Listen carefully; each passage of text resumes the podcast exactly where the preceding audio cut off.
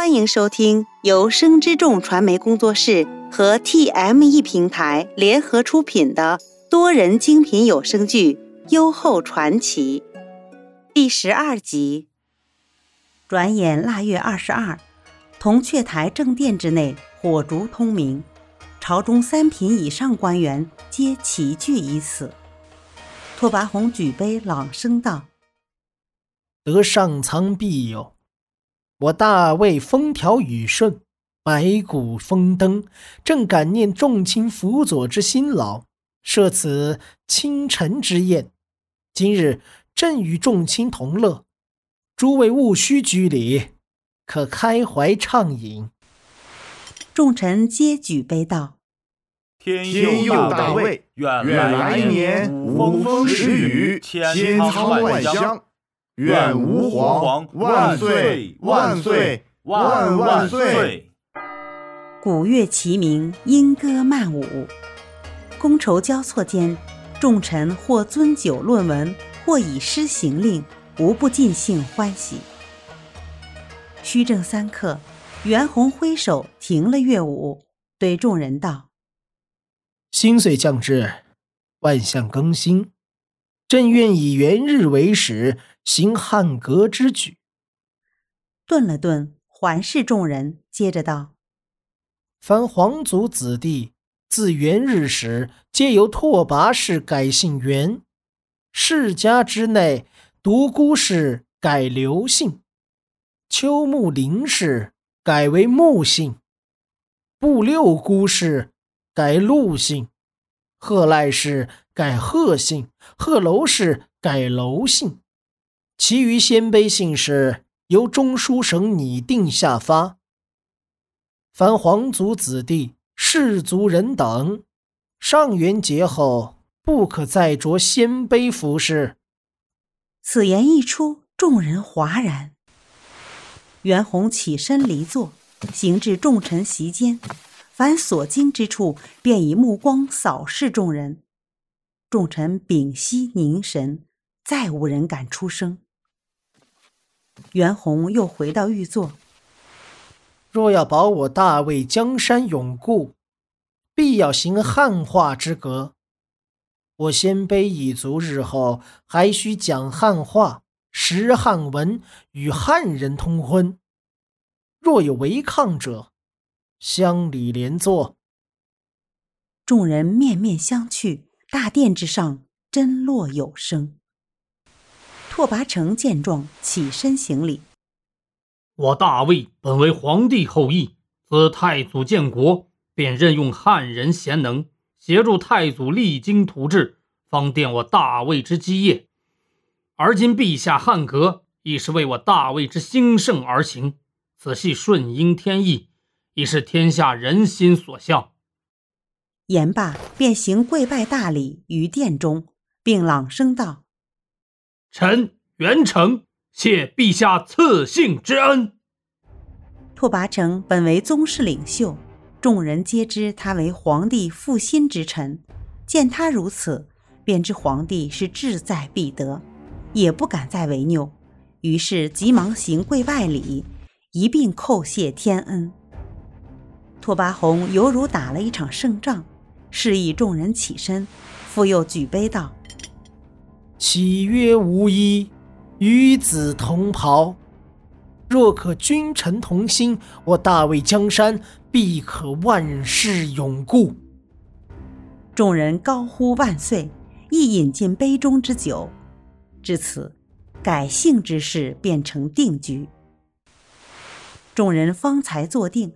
只听袁弘对太子袁询道：“荀儿，你将及五韶之年，阿耶要为你选嫡妻做太子妃，你可有心仪之人？”众臣诧异，不知皇帝为何突然提及太子婚事，皆屏息谛听，等待着袁询答复。袁询起身行了个长礼，答道。阿耶既是君，亦是父，儿臣但凭阿耶做主。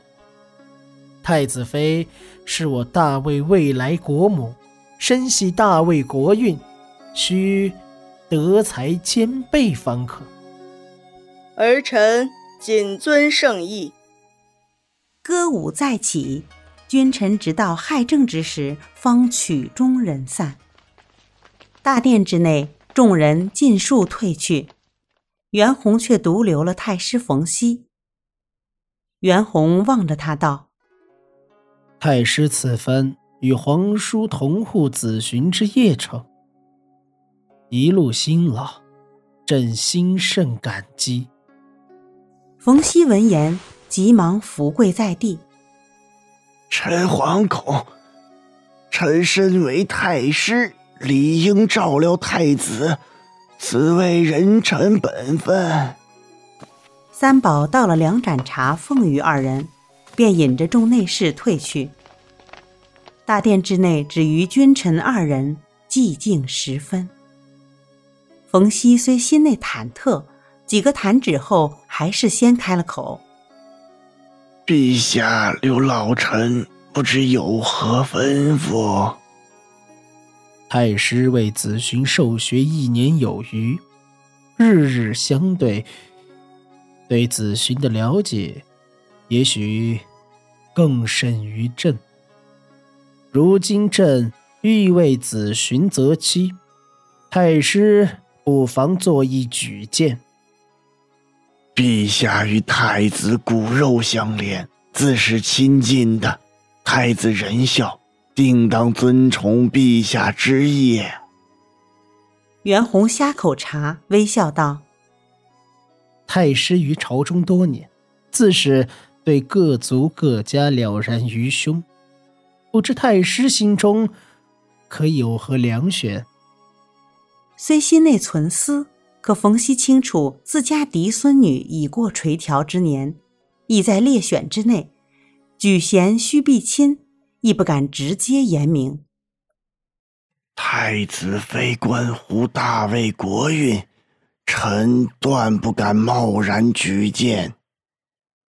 见袁弘并未出声，稍作停顿，他接着又道：“如今陛下大行汉歌。”以臣愚见，陛下可效仿先太皇太后在世之时，与汉人世家则以良人许配太子。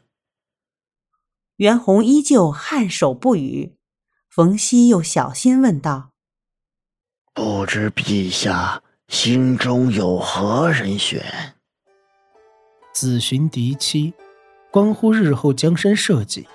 此女非但要名门出身，还要德才兼备方可。袁弘意味深长的笑了一下。不瞒太师，朕的确有两个合适之选，既有家世背景，又可得后宫庇护。陛下，皇后宽仁。本就是太子如己出，他日不论何人选做太子妃，臣相信皇后皆会倾力相助。朕虽忙于前朝，鲜少过问后宫，可宫中那些蝇营狗苟之事，朕亦是有所耳闻。